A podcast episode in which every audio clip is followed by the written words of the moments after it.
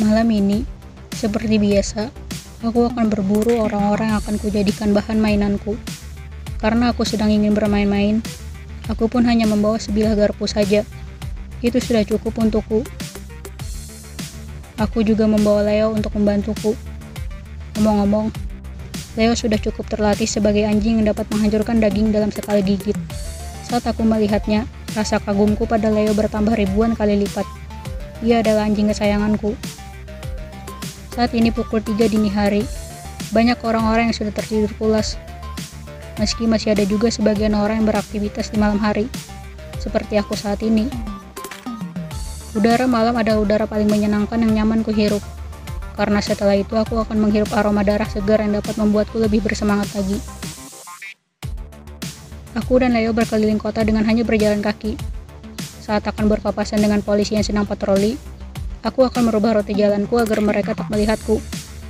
Ini tidak seperti biasanya saat aku membawa pistol dengan isi jarum pelumpuh. Kalau setiap kali akan berpapasan dengan manusia lain, aku akan menembak lebih dulu sampai mereka terlihat linglung. Saat aku melewati jalan yang lengang, aku melihat sebuah kafe yang masih buka. Aku lalu masuk ke dalamnya. Rupanya tak ada siapa pun kecuali satu bartender yang sedang sibuk mengelap meja. Leo menggonggong saat aku masuk. Itu adalah sinyal dari Leo bahwa ia menyukai daging dari bartender itu. Aku kemudian berbahasa basi dengan memesan segelas kopi. Ia lalu membuatkannya untukku. Sembari menunggu, aku menyabotase CCTV dengan alat perusak yang sudah kugabungkan di jam tanganku. Aku juga memastikan keadaan di luar sunyi. Aku lalu menghampiri bartender itu. Saat ia menyuguhkan kopiku, aku sengaja menyenggol kopi itu sampai tumpah ke tangannya. Ia kepanasan dan aku tersenyum dalam diam. Tak lupa aku meminta maaf juga. Kali kedua begitu ia selesai membuatkanku kopi kembali, Leo masuk ke dalam tempatnya dan memecahkan beberapa gelas. Ia lalu bergegas untuk mengambil alat pembersih, sementara aku hanya sok-sokan sibuk minta maaf. Saat ia sedang merunduk untuk mengumpulkan beberapa pecahan kaca yang besar, aku lalu menancapkan begitu saja garpu yang kubawa tadi ke lehernya. Tak hanya itu, Aku juga menyiramkan kopi di atasnya. Ia lantas berteriak kesakitan. Leo kembali masuk dan menyalak serta berusaha untuk menggigit telinganya. Karena posisinya itu mengakibatkan tangan dan badannya mengenai pecahan kaca hingga terluka banyak, aku hanya tertawa menyaksikan kebrutalan Leo. Bartender itu berusaha meminta tolong kepadaku, tapi tak aku gubris.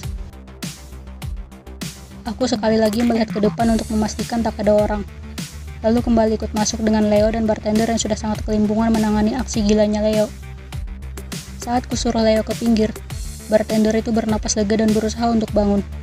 Tapi tak mungkin aku biarkan, karena selanjutnya, aku meraup pecahan kaca tadi dan menekan ke wajahnya hingga ia kembali kesakitan dan menggelinjang.